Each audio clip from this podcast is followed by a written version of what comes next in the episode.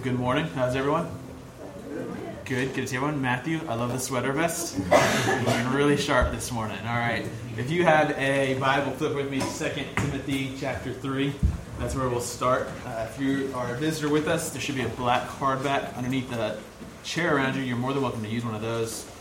Um, if you are a visitor, my name is Mike Skinner. I'm the lead pastor here at the church. We're glad that you are with us. Um, we're going to start in 1 Timothy. We're in the middle of a sermon series that will end next week called You Asked For It. And so, what we did was we got questions from congregation members about things that they had questions about. Um, it could be about life, it could be about the Bible, it could be about faith, um, things that normally don't get preached or talked about. Um, and so, two weeks ago, we asked the question uh, How should Christians act in a world full of religious violence and hatred? And especially in this age where there's terrorism everywhere, what should our response be? Um, how should we act? What should our posture be in that kind of a world? Um, last week we talked about the question can a Christian lose their salvation? Again, a very hotly debated question, one that um, keeps a lot of people up at night. Um, this morning we have uh, another question that is very interesting uh, and very much relevant and applicable. Um, but before we get to it, I want to start off by reading you a couple of quotes, two quotes. Um, these are by a man named John Henry Hopkins. He was the bishop of the Episcopal um, Diocese of Vermont, so he was a pretty big deal, okay? And this was the late 19th century, so think like 1860s, 1870s, not too long ago. In a series of essays and lectures that he gave, he wrote this the Bible's defense of slavery is very plain. St. Paul was inspired and knew the will of the Lord Jesus Christ and was only intent on obeying it. And who are we that in our modern wisdom presume to set aside the Word of God and invent for ourselves a, quote, higher law than these holy scriptures which are given to us as a light to our feet and a lamp to our paths in the darkness of a sinful and polluted world? He goes on to say, Nothing can be plainer than that slaveholders are important members of the Christian church, taught by the inspired apostles and advocates of this doctrine, the abolitionists, bring themselves into direct collision with the scriptures.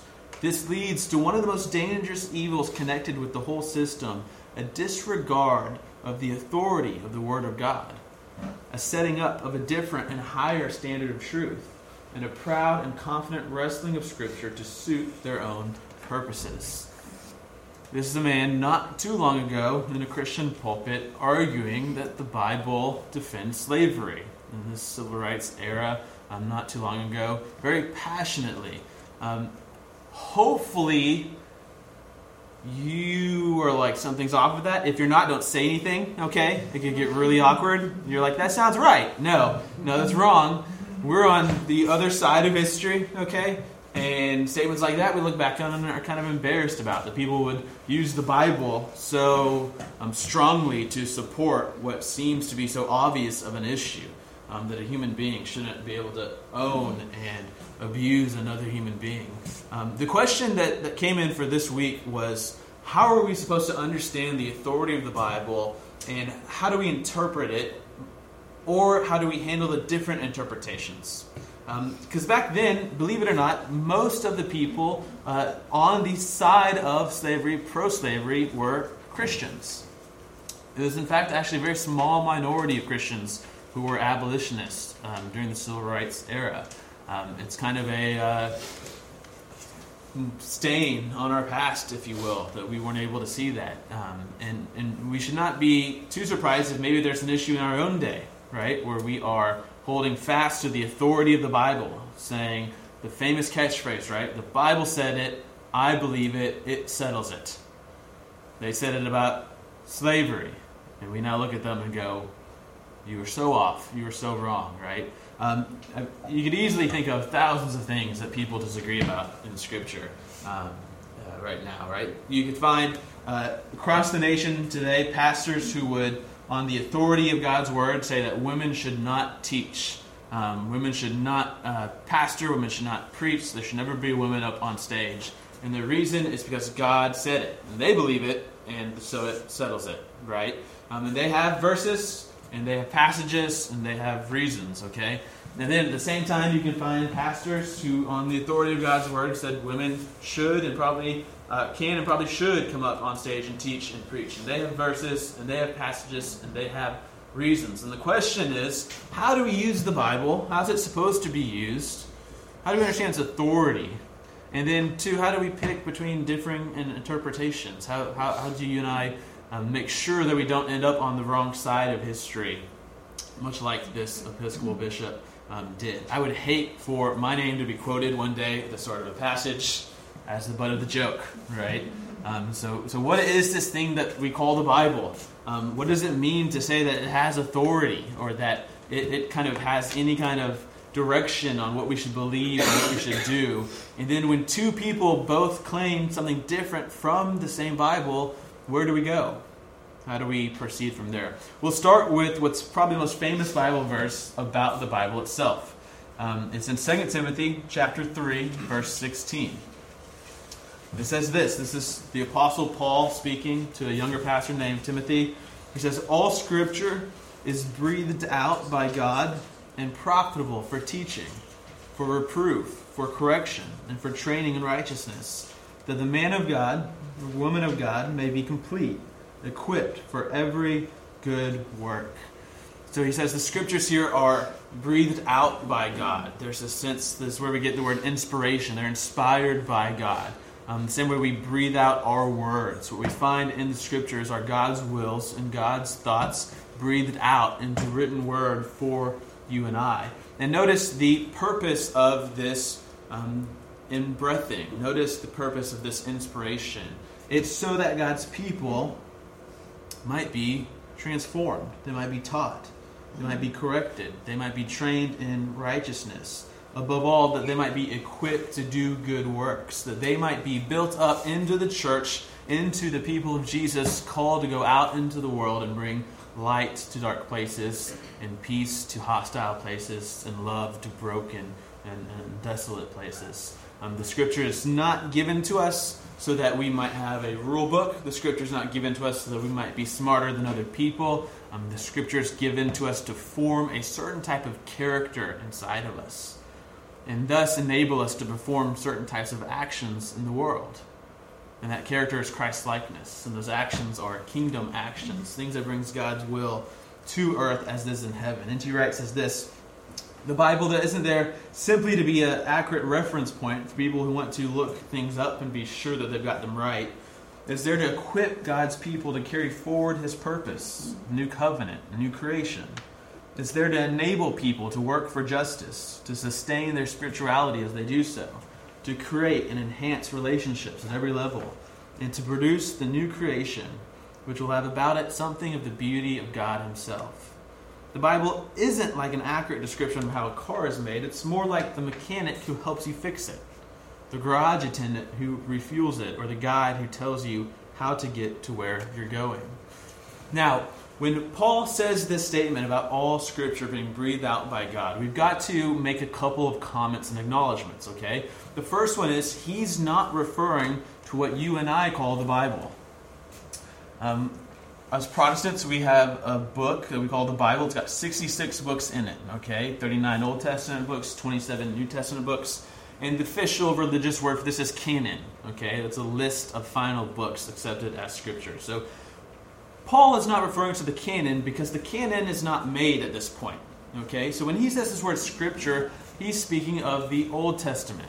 Okay, of the Old Testament scripture. He doesn't have in mind a concept that one day there'd be a New Testament, that one day there'd be this Protestant canon. Okay, um, and so Christians are largely accused of circular reasoning when it comes to the question of why they believe in the Bible. And it kind of goes like this, right? I believe the Bible's true. Why? Because the Bible tells me that it's true. Well, why do you believe that the Bible tells you that it's true? Because I believe that the Bible is true. On and on and on and on, and it goes circular. Um, and I think rightly that should be rejected. Okay. Um, what really happens, how we really get Scripture, is not that it falls down from the sky in the hands of God and it goes, ah, this is my word to you and then we have it, it it's a, a, historical formation, a historical promise. And so the earliest Christians, after Jesus was crucified and resurrected, started collecting writings. And there were other writings as well, and they circulated around the churches. And what would happen over a, a period of about three, four hundred years is certain writings would be seen as authoritative and useful in worship. Um, which means they were correct, they were accurate about what the apostles knew and remembered about Jesus, and they were useful for making people more Christ like and equipping them to accomplish the work of the kingdom. And at the same time, books that did not do that were excluded. And this process takes place organically in and out for a few hundred years. And it's not actually until the end of the fourth century, um, so the late 300s, 397, until you have a canon that's finally fixed. Now, some of the books in our Bible barely made it in, like by the skin of their teeth. Um, Hebrews, for instance, barely makes it in. And in fact, Hebrews makes it in for a reason that we now know is wrong. The argument for Hebrews being in the Bible in the ancient church was that it was written by Paul. We now know that Paul didn't write the book of Hebrews. It'd be interesting to go back and tell the early church this and see whether they'd be like, okay, take it out then. But it's here, it's in the canon. James made it in. He had a little bit of fighting to do. Um, Revelation, obviously, confusing and scary. It had to do a little bit of fighting for itself. There were some also other pretty good books that just slightly didn't make the cut. The Christians didn't say they were bad or you couldn't learn anything from them. They just said they're not quite God breathed. They don't have quite the same type of authority. God doesn't work through them in quite the same way. Um, some books were accepted very early on. For example, the four Gospels um, very quickly, almost without uh, controversy, were accepted by most churches as authoritative, which is more interesting because there were four of them. And all the churches seemed to accept, despite any differences in them, these were the Gospels. These were the stories that we should believe uh, and, and, and, live our lives based on about the story and life of Christ. Um, now, for some people, this history, having the Bible, um, having to work through human hands and processes, um, makes them very, very nervous because they want the Bible to be this kind of thing that comes down from heaven, right? They want the Bible to um, be safe and sure, almost as safe and sure and true as God Himself is.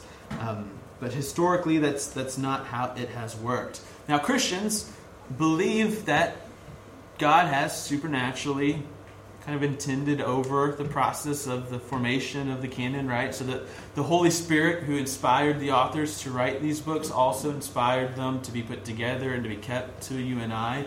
And then here's the really good news about the authority of the Scripture and about why it's okay, maybe, that it's a little more messy historically than we'd like to often admit.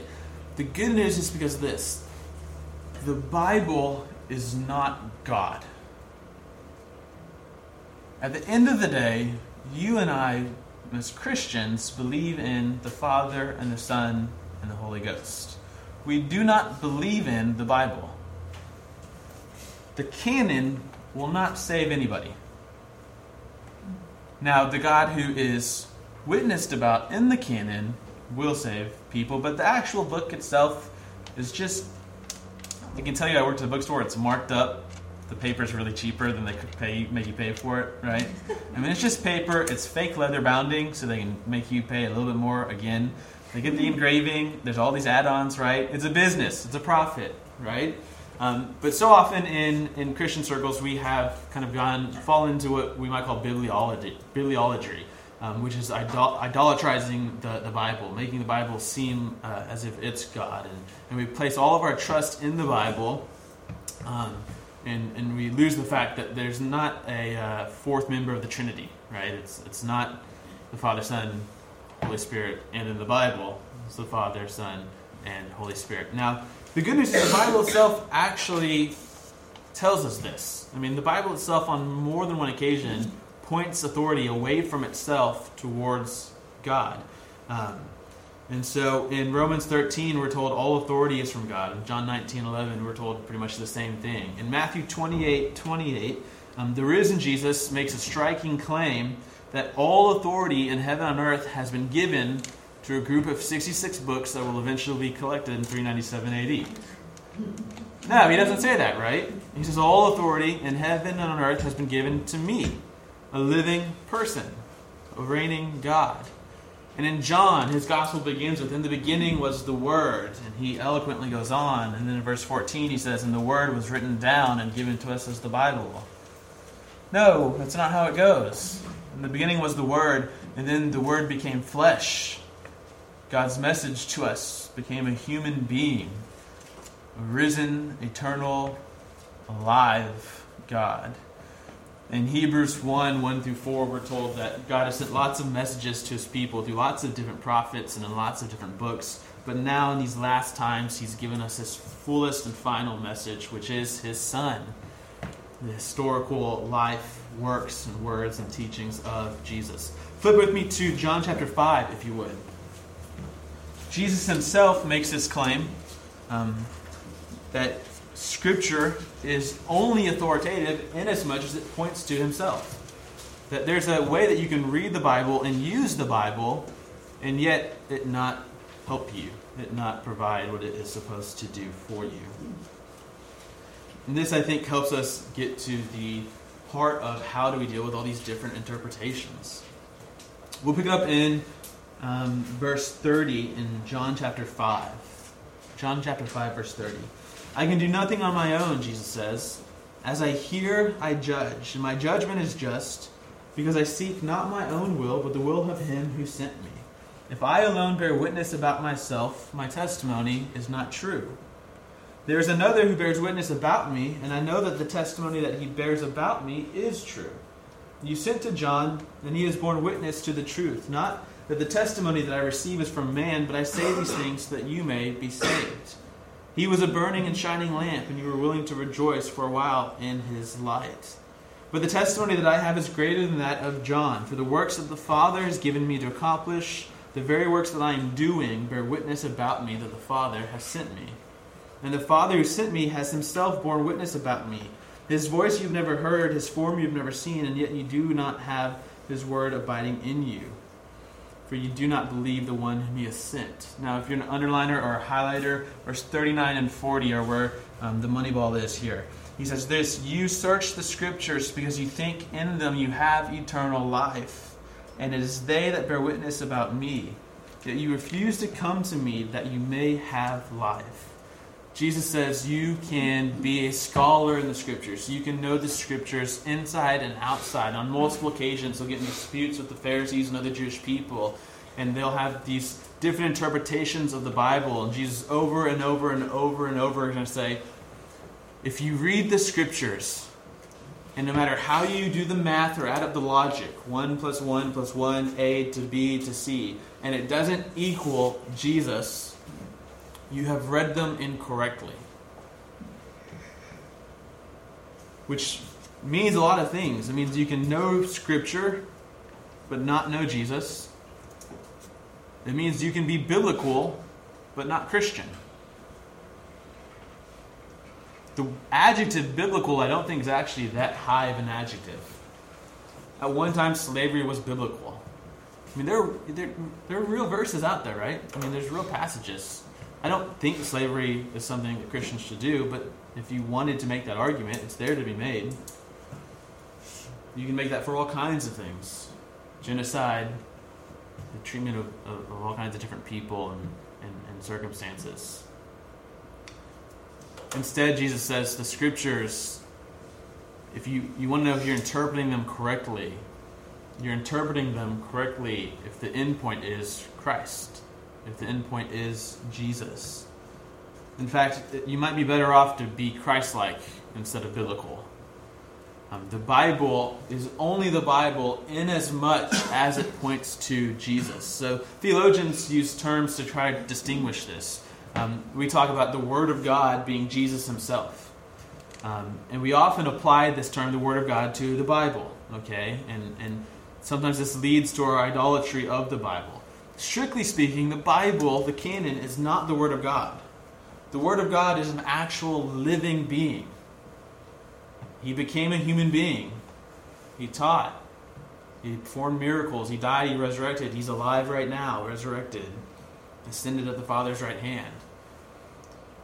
There's a, what we might call a written Word of God, which would be the Scriptures, and they bear testimony to Jesus. But the moment that this Bible, the canon, stops being used to bear witness to Jesus, the moment it loses its authority, Christianly speaking. The Bible is authoritative in as much as it points you to Christ, to his work in the world, to his character being developed inside of you, that you might love others more, that you might serve God, that you might forgive the people around you, that you might pray and bless your enemies, that you might look out for those who are downtrodden and poor and lost. This is what Scripture is intended to be. Now, in regards to different interpretations, the Bible is perhaps one of the more confusing books. Um, we could all very easily give suggestions to God about ways to have made His His His written message to us much simpler, right? Um, bullet points, please, God. Um, a nice PowerPoint presentation goes a long way. Okay, all these contrict, you know, all these stories and all these different voices in the scriptures, these collections, library of books can make things kind of confusing. When we get two different interpretations, or when you on your own are, are trying to interpret what the Bible's saying, um, I have here four four suggestions. Okay, and we'll, we'll conclude this um, this morning's sermon with this. The first one is this: read in context. So read the Bible in context. Um, in all kinds of contexts. There's more than one context. So you need to read the Bible in its original context. What do these words actually mean to these people? Um, the people getting this letter, this um, document, what would that mean to them? Also, read the Bible in your context. Um, the Word of God, every time it's read, has a unique meaning to it um, because it's read aloud in a new situation. Um, there's this thing called speech act theory, um, which means every time you say something, it accomplishes something, right? Um, so if I say, open up your book to one person and then say, open up your book to another person, it might have different meanings, right? Depending on the situation, the circumstance, the person who's getting that word. Um, and so we've got to know our own context, what's going on in our world, what's going on in our hearts, what's going on in our lives. We've also got to protect ourselves that our, our own context doesn't blind us from what the Bible's saying. That we don't let our presuppositions and our um, already the things we already believe maybe as, as americans as, as, as very comfortable people that we don't let that blind us to the more challenging parts of the scriptures. So we read the, the bible in context. Second we read the bible in community. We read the bible with others. I've spent more of my life um, than, than studying the scriptures than not um, and I've, I've taught on passages multiple times and written papers on them and um, lectured on them and, and had conversations with people about them. And, and what I'll find is when I'm talking to someone new in a community setting, a group setting, um, the, the passage that I, I think I know inside and out, they'll say they'll say something. It might just be an offhanded comment too, and I'll be like, "What in the world? I never saw that." and then I'll use that in my next lecture and talk and discussion and everything, right? Community, I think, is vital to reading the scriptures, um, both with alive people and with dead people. Um, I'm not talking about weird cemetery events here, okay? But um, we have a library of, of, Christians who've written about the scriptures. Um, death does not separate you from the Christian community. Um, you and I are part of not only a living church, um, but also a living and dead church. We are part of the um, martyrs and those who have fallen asleep in Christ. And, and there are a lot of arguments about the Bible that we circle around on today that have already been answered, and already been answered well if we would go back and read um, what people had said in 300 AD, and 400 AD, and 500 AD. Um, one of the questions I got, one of the sub questions on this topic about the authority of the Bible and how you um, deal with different interpretations is what kind of authority should we give people or denominations or creeds, right? Is there any person who's non-negotiable, right? Who their word goes? Obviously mine, um, but but other than that, right? How do we how do we determine, right? Who can who can we listen to? Who should we listen to? Is it a free for all? Um, my my advice generally with that is this: you have to be careful on both sides. I do think it's important that everybody um, makes up their own mind and, and looks at all the evidence and and, and truly believes um, what they say that they believe. Um, but I do also think, um, just as it's true in any field, right, that there's always some reliance on those who have um, expertise. And by that I just mean people who have spent more time than you have thinking about it, people who have studied it, people who do it for, for a profession, right? And I think that those people should be treated in their interpretations with inherent respect. But at no point does that make them infallible. I think of it a lot like a doctor patient situation, right? Your doctor knows a lot more about medicine and, and biology and the human body than you do. Um, and and I've tried, right? I'm a hypochondriac. I read WebMD every night before I go to bed. Um, sometimes my doctor, like, so I, have gone to the same doctor since I was a little kid, and so we have a very good working relationship. And uh, we, you know, he knows I'm kind of into that kind of thing, so he'll usually give me a little bit more detail about different things and how the medicines function and what those blood levels mean and, and the feedback system of the body and, and, all those interesting intricacies of how we're created.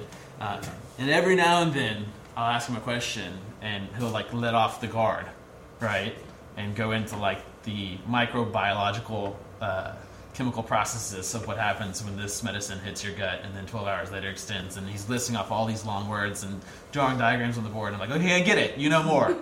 I get it. I trust you, right? Now, does that mean my doctor's infallible? No.